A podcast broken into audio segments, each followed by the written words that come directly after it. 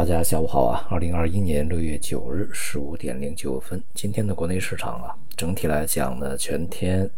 没有特别大的这一个波动啊，股市全天震荡整理，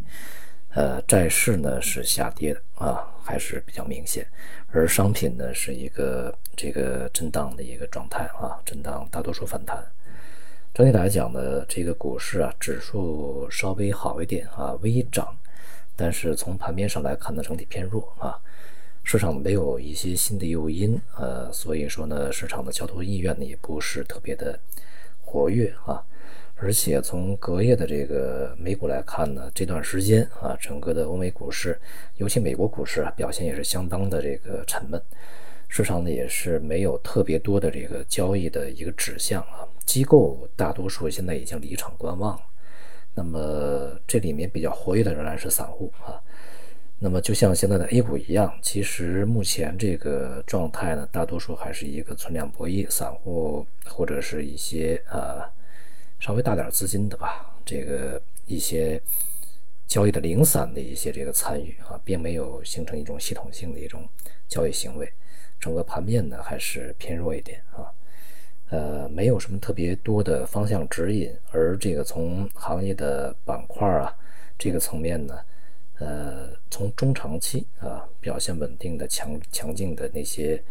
这个符合当下逻辑的啊，始终我们在这段时间观察的始终是比较强，而前边的这个反弹啊相当的猛烈，吸引很多眼球，让大家认为啊这个牛市回归，并且呢。认为这个板块在前面没有上车，然后，呃，希望这一轮上车的这些板块呢，反而是跌幅巨大啊，呃，前面的很多这个呃投资者吧、听友吧啊，也是对于某一些板块啊，呃，这个大家耳熟能详的、平常能见得到的这些消费板块的上涨，开始按耐不住啊，这个有的可能已经追了进去，呃，现在。呃，回撤的是比较明显的啊，市场呢就是一个震荡整理，没有一个趋势行情出现，而未来呢，呃，关注的焦点就是一个通胀和利率啊，或者说货币政策。今天呢，有一则消息啊，就是这个呃，市场利率定价自律机制这个机机制啊，这样的一个协会吧啊，然后召开会议。然后呢，推动是商业银行啊，存款利率上限定价呢，由原来的这个基准利率，就是呃这个央行啊所制定的基准利率，然后是乘以倍数，改为基准基准利率加基点啊，加基点其实就是加加的，要么是正的，要么是负的啊。理论上来讲是可以是负的，但是一般都是正的往上加啊。这个因为央行的基准嘛，还是商业银行央行之间的一个利率啊。呃，那么这样的一个情况呢，其实是为了推动整个呃这个利率定价机制的更加的灵活，同时呢，当然央行也是希望能够引引导一个利率整体下行，因为你负债端啊，负债端的成本对于商业银行来讲啊，负债端的这个利率下来，你的这个资产端的利率才能才能下来啊。如果你的成本很高，那么商业银行不可能赔着钱去做贷款啊，所以说。这个利差缩窄对于商业银行的压力比较大，同时呢，在这段时间啊，商业银行的坏账啊不良啊恐怕会上升啊。这个央行也刚刚发布了一些这个呃报告啊，也是指出呢，在呃新冠疫情的这个呃影响之下呢，坏账不良会上升，也应该加以管控。那么目前这种状态呢，所以说要降低负债的降低负债的成本啊。但是呢，这样的一个机制上的东西是否就能改变整个目前的一个利率状况呢？我想也是也是很难的啊，因为这个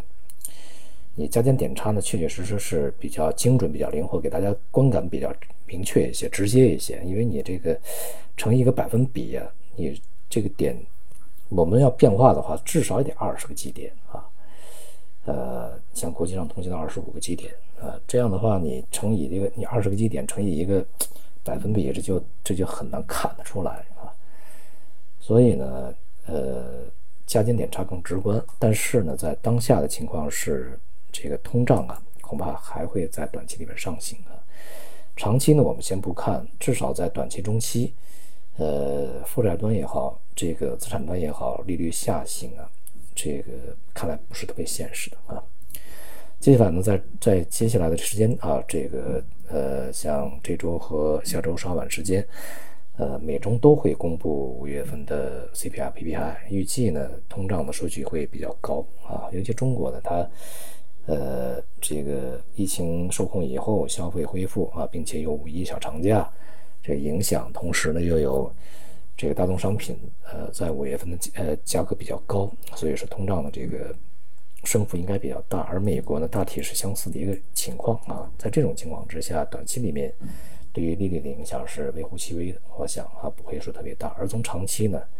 只要是经济是正常恢复，利率呃再度这个趋势性下行，特别难，非常难的一件事情啊。所以这种方式，就像我们去说，呃，这个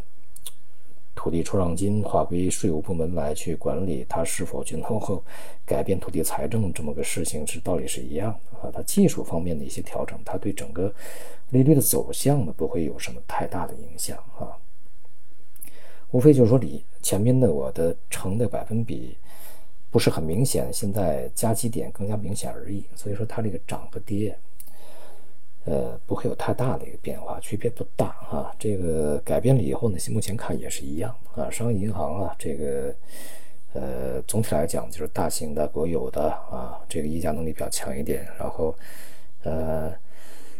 这个中小型的小型的，尤其是外资议价能力比较差一点啊。这个负债率比呃负债这个端比较高一点啊。这个事情呢。呃，暂时看它还是一个技术性的调整，它不会对负债端有任何的实性影响啊。就像我们说土地财政